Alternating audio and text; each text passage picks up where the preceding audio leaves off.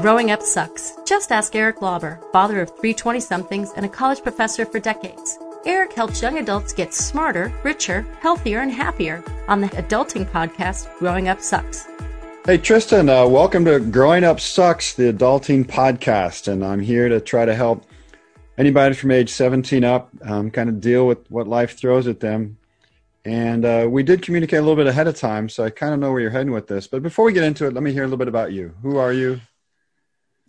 Uh, thank you for having me on your show. My name is Tristan. I am a student in college, 22 years old. Right now, I'm a senior. I'm kind of towards the end of my uh, my collegiate career, but it, man, has it been a ride! And I'm, uh, as you said, we have a topic to talk about, and I can't wait. I'm sure that you can maybe provide some insight that I probably never thought about.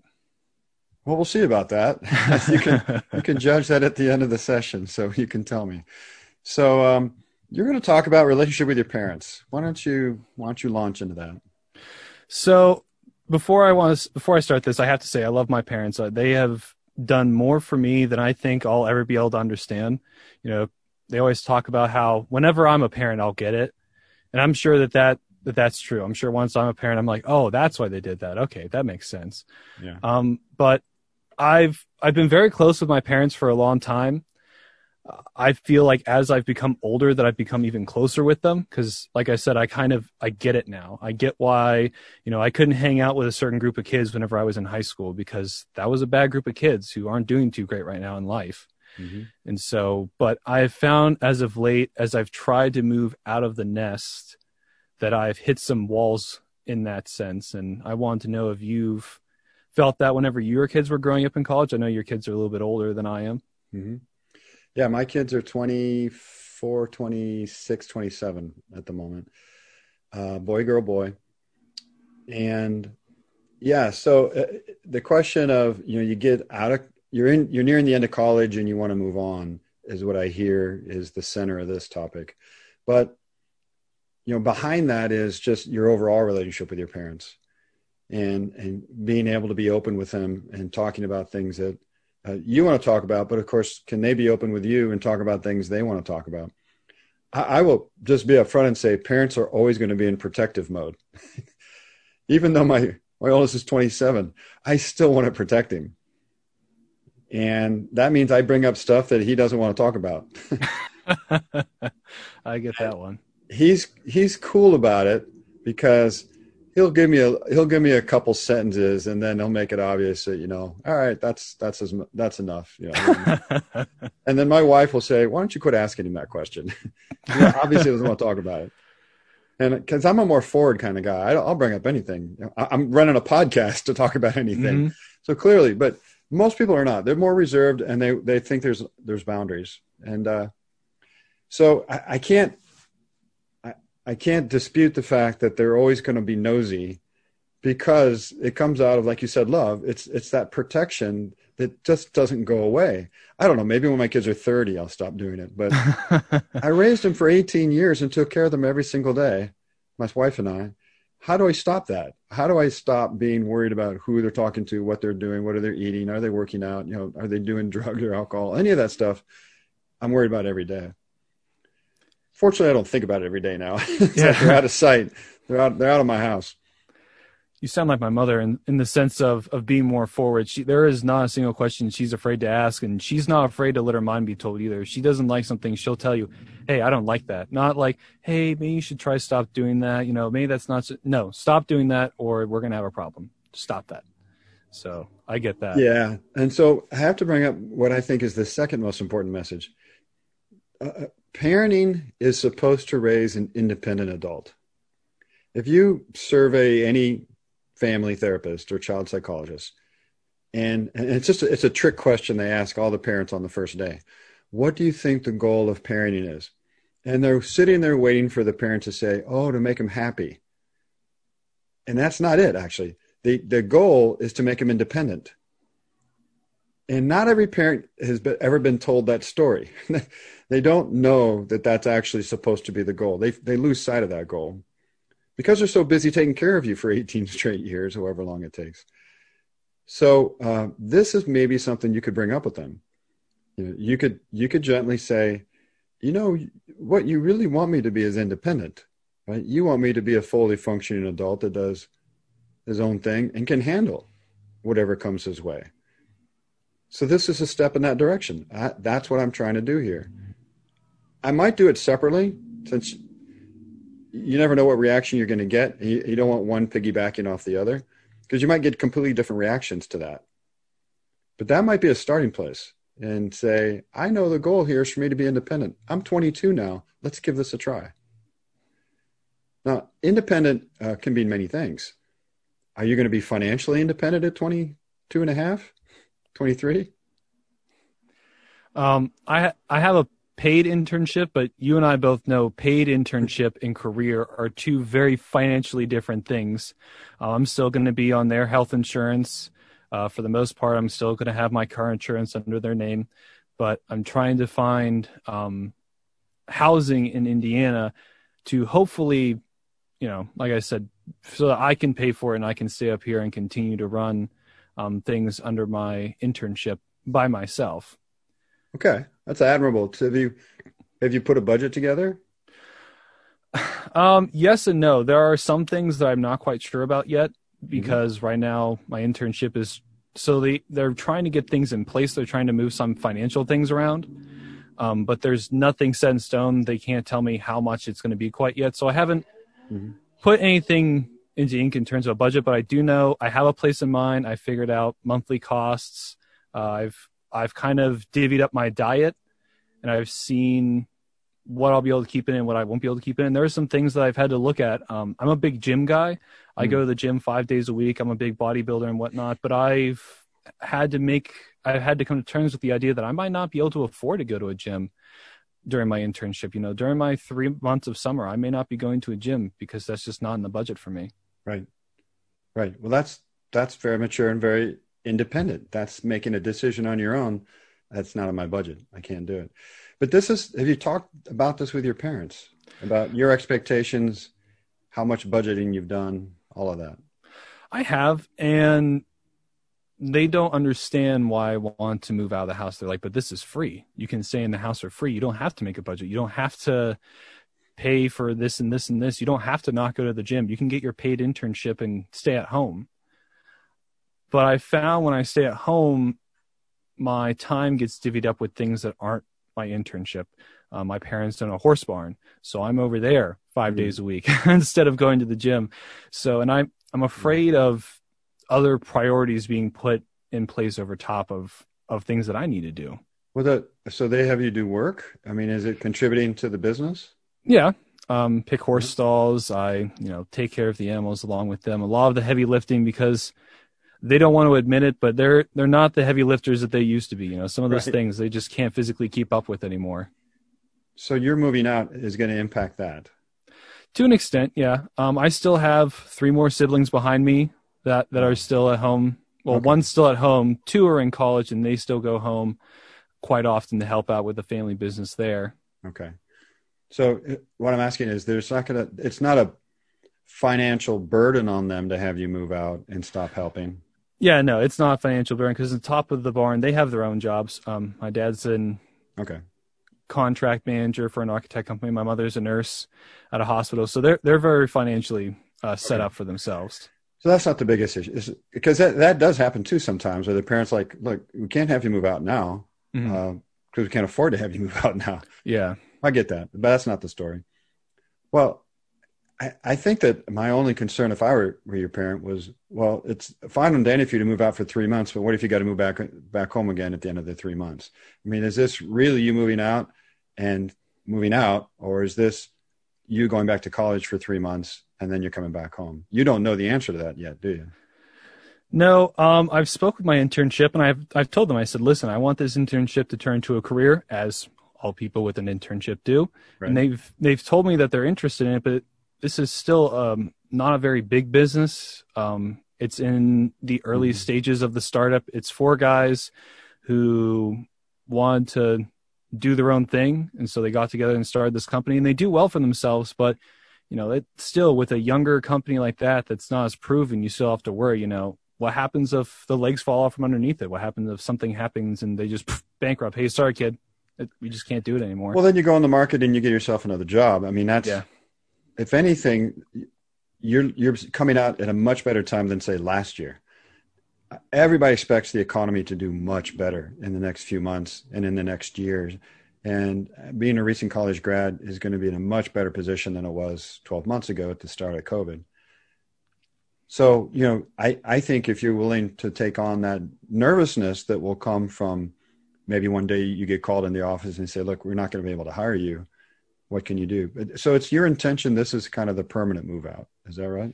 Yeah, that's that's my intention. But like I said, you know, you still, especially with COVID, even though it is getting better, I'm still nervous that you know it could happen. Hey, kid, listen, um, that mm-hmm. apartment that you're in, that you moved into because we need you to stay here, um, we can't afford for you to be in there anymore. Well, I would definitely sign a short-term lease, about a three-month lease. Oh, definitely. Yeah, and everything. Well, I'll, be, I'll go back to where we started from. When when our kids went through college, I'll, I'll be honest, there was only one summer that any of them, and only one of them did it once, came home with us. From freshman year on, all three of our kids stayed somewhere else. Wow. Except for the one time. Uh, uh, one of them came back after their freshman year and stayed here that summer. And we said to you, well, you're mainly on your own they all had to work, sometimes two jobs, to stay where they wanted to stay. But they made it. They made it happen. I remember one having a. It was a disaster of a summer. I mean, they lived on, you know, ramen noodles, as far as I know. But I don't know how they financially made it through. But they were determined to do it on their own, and they cut everything out of their budget because they weren't going to move back home. they liked where they were. They were with friends. They were at a different city, and made it work. And of course, we were there as backstop you know, it wasn't like we never gave them a twenty dollar bill if I saw them, or you know, we didn't help out if they ever made a phone call. But the expectation was, you know, well, you're moving out, you're moving out, you know, you got to swing it on your own now. Now, for us, and I tell every family is different in this regard, so I don't really think that I'm a role model. We could we could afford their car insurance. They were still on our health care plan. You know, there are some costs that they didn't have, um, but and we still helped out with college. So all their college expenses we would split up, and they would pay some, and we would pay some. So you know that's what we did. I I think that if uh, and you're the oldest, is that what you said? I am. I'm the oldest. I have a younger sister who's actually my roommate, who's a year behind me. Um, I have a younger brother who's a freshman in college. Go, both of them go to the same school that I do, uh-huh. and I have a youngest sister who's a freshman in high school. Was I think being the oldest, this you're the you're the uh, hacking your way through the forest guy. Oh yeah. You're, this is the first time your parents are going to have to have this conversation with a, a come to coming soon college grad, and and it it may not be the prettiest one because of that. It's going to be a lot easier by the fourth one. oh, I I know. Like whenever I told my parents I didn't want to live on campus anymore, they I had this big long talk with them. I had to, like you said, I had to map out um, my budget and everything like that, and what was going to pay for what. And when the next one came behind, they, they were like, oh, we know what to do because yeah. Tristan already did it. Yeah, that's just the burden of being the first. Yeah, so I, I would lead with safety. I, I would lead with, look, mom and dad, you know that I don't get into this kind of trouble. You know I'm not hanging out with these people. You know that I'm not, you know, risking my health. I'm not betting on Bitcoin right now, you know, and and you know, risking all my finances. I'm not doing anything other than just working towards my career in a very logical, very mature way. So, you know, there's no big reason for me not to do this. Like if you'd if you'd had run-ins with the law, if you were such a heavy drinker that I was really concerned about you moving off by yourself. I don't I don't know you at all, Tristan, but I'm just saying there are things that would make me you know, say, look, you got to convince me that you're going to be safe. Mm-hmm. But I don't hear that in the conversation. And that's between you and your parents. You know, what does safe mean in that context. Mm-hmm. That, but I, I think that's where I would also want to put him at ease because, you know, being independent means you're taking care of yourself in all ways. that's financial, that's health, that's social. You know, can you find friends, someday someone to love? You know, are you part of a community? Are you getting out there? Are you doing things to help others? Do you feel connected?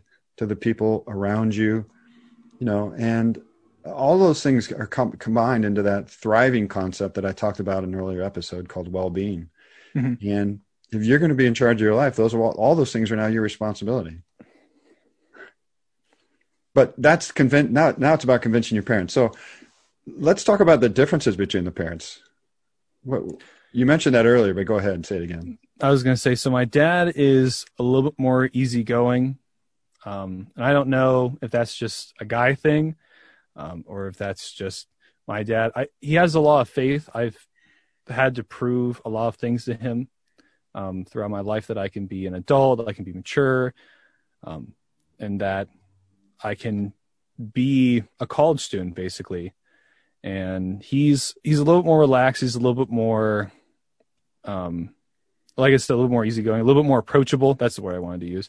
My mother being is a very emotional person, and I don't mean that in a bad way. She just she's very passionate about things. She's very passionate about being a mother. She's very passionate about being there for her kids. She's very passionate about um, her work and her family. And so whenever you whenever I bring up tough things to talk about with her, it can be a little off-putting because she gets very emotional very quickly. When my dad is like okay let's sit down let's talk about this you know if you're going to move out you have to give me a reason why you should move out. You should give me a reason that i should believe you can be on your own. But for her i feel that she feels i guess betrayed that i would want to move out. You know i've she's worked so hard to set up this home for me and this place for me to stay and thrive and now i don't want to be there anymore. Yeah. so do you uh, did you feel that whenever your kids wanted to move away or? No. Uh, that that wasn't what we were going through. But maybe this is a piece of it. I was always concerned that we would just lose touch with them. It's really hard on the parent when you've had daily interactions with this this creature that you love and you've raised and then they move out and you're like when are we going to talk? Maybe if you would bring up something like hey i promise to call every week. You know i promise that we're going to connect on a regular basis so you can hear how I'm doing and I can hear how you're. I want to be part of your life too, even though I'm away. And we're lucky now because we have technology that does that, right? Mm-hmm. When I grew up, we didn't have that. I mean, I went to college. I had to plan a phone call Sunday at six, and I had to be on the payphone down the hall. wow! Because I didn't even I couldn't afford a phone in my own room, and that was an option. So that that was a different lifestyle back then. I almost made you more independent. Now that I think back on it, because um, you just you weren't in touch with your parents hardly at all, except you went home for break. Um, so maybe that's part of it. But I have an earlier episode I talk about having tough conversations, and I want you to go back and to, listen to that because it's mm-hmm. about assertiveness and it's about uh, recognizing that emotions often are biological reactions in the moment. Like adrenaline shoots through you, and you really can't control that the tears might start, that the shaking might start, that you might get a chill, that you're having you're having a very strong emotional reaction. But you can also disconnect from that a bit and say, all right, I, am really emotional right now. But then again, it's a bodily reaction mm-hmm.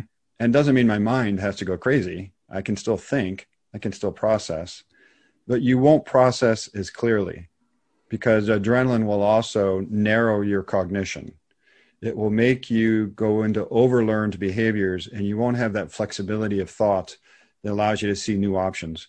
So i would think with the mom it's a it's a multiple conversation you know. It's let's get the first one out of the way so we can get to the second one. Mm-hmm.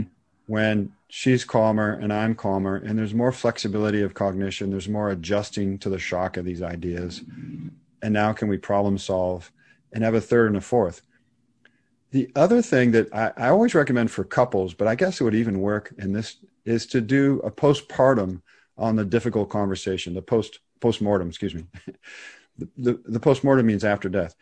After the conversation, the next day when everybody's calm, like bring up the conversation and dissect it a little bit and say, you know, when you said that, here's how I reacted. And then they can say, well, when you said this, this is how we reacted. And everybody gets wiser for the next conversation. You're not really bringing up the topic again. You're bringing out the mechanics of the argument.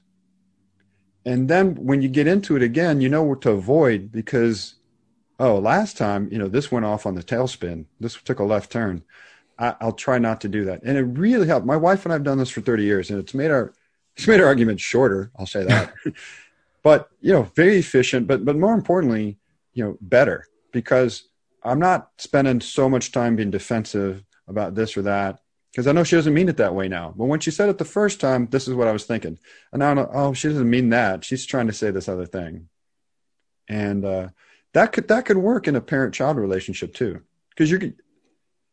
The point is, you're going to have many more conversations with this person or couple. Why not work on those communication styles that you're having and get them worked out?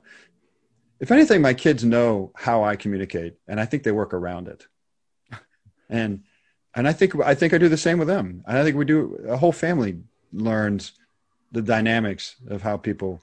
But the point of the point of the earlier episodes in the podcast were, but we don't want to fall back into say passive aggressive or passive, but just because one person is emotional and and and comes out with things a little stronger doesn't mean everybody else has to back off and and because what they'll end up doing is hiding information from them because they don't want to have that super strong emotional reaction. They don't want to get into that fight.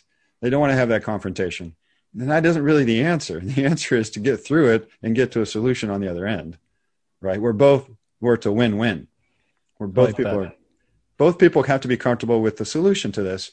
It might be it might be rough in the first few stages of this, but have hope and faith that it'll work out in the end once you get past that adrenaline surge which going which comes quicker for some people than others. Uh, for example, my wife doesn't have adrenaline surges. she does not get wound up. She's never that mad. She never shouts. It's always really even. She calls me the roller coaster, where I don't think I am. I think I'm fairly calm kind of guy, but compared to her, I'm a roller coaster. But we learn that and we navigate that, right? That's something that we accommodate. I think my kids know this too. I think they they know how to handle that. They, there's nothing wrong with not yet knowing everything you want to know about how to have a relationship with your parents. You're just 22. you just became an adult yourself. And so there's always a separation process. That's natural, right? Mm. So, is anything I said made sense or? Yeah, absolutely. I I liked what you were talking about. The whole you know have the conversation with her at the start but don't that's not going to be it you know i have to talk to her again and again and again and learn from all those conversations so that you know like you said i'm going to have far more difficult conversations with them you know i i think about the conversation my parents are having right now um, with their parents about moving them to a, um, a retirement home and that is an incredibly difficult conversation for them and it's you know, I think about what happened. You know, I'm going to have to have difficult conversations like that with them in the future. So why not get started now on being able to talk to them about stuff like that? Yes, yes, and and again, uh, if you listen to the earlier episode, there's there's a lot of advice in there, like th- things like you don't want to shut them off. You don't want to, you know, someday walk away and say I'm never talking to you again. That would be that's the worst scenario. Yeah. You also, but you also can't not have tough conversations. That's a bad scenario. Yeah. Let me tell you, it took us six years to talk my parents to move into a retirement village. Oh wow! And I give my sister most of the credit because she's the closest and she had most of those conversations. And but I jumped in on them six years before we finally got them to agree to it. So it's it's a process, and they're happy as clams now. I mean, they really like the place, but they had to move out of a house they've been in for forty seven years. That's tough. Yeah, it's tough. Hey, you're asking them to give up parenting this person they've had for 22 years that's the same thing. oh yeah, and I wonder if that's you know, I think about the midlife crisis. You know, this their whole life has revolved around taking care of their kids. Mm-hmm. I'm about to move out. My little sister's gonna be right behind me next year, and then my little brother three year or two years after that, and and then they're gonna have one who's gonna be a senior in high school. Mm-hmm. So now what? Now what? Yeah, that and that's a that's a whole nother podcast. But and I don't know how to have that conversation with with the kids of the parents because I've mm. had that conversation with people my age. Like my wife and I were scared to death. What's it going to be like without kids? And we were afraid we wouldn't like each other. you know, what what are we going to talk about? You know, what are we going to spend our time doing since we'd spent so much time? Yeah, and uh, I don't know. podcast. Yeah, no, this is way down the road. we have been in this mode now for a long time. I, I just I'll just give you one answer that we give to other couples. We're like, she started a um, a board where we have to fill it every year with the things that we do outside the house, like events that we go to, trips that we take. I forgot what you called it, something board, uh, trip board maybe. And we did that. We filled the board with little mementos. If we go someplace, we grab a, a coaster or a, po- postcard, or we put up the airline ticket, and we filled it. And we've done that for eight straight years. Uh, I think it's been eight. Once my youngest son moved to college, that's when we started this. And every year we fill that board and I think it was key that first couple of years to have that as a mission, is to just do a bunch of stuff out of the house together. May I need to do that? Maybe do things where, wherever I am, whether I'm in Indiana or um, I'm trying to move with my uh, my my girlfriend's trying to take up a job in Pittsburgh, so eventually that's where I plan to move. And so maybe I need to start working on things like that, being able to bring my parents to Indiana or to Pittsburgh, so to make them feel like, yeah, I'm out of the house, but I'm not gone. Right. Right. It, it's a difficult process to, and every child navigates it and ends up in a different place with every parent. It's not like there's a cookie cutter here.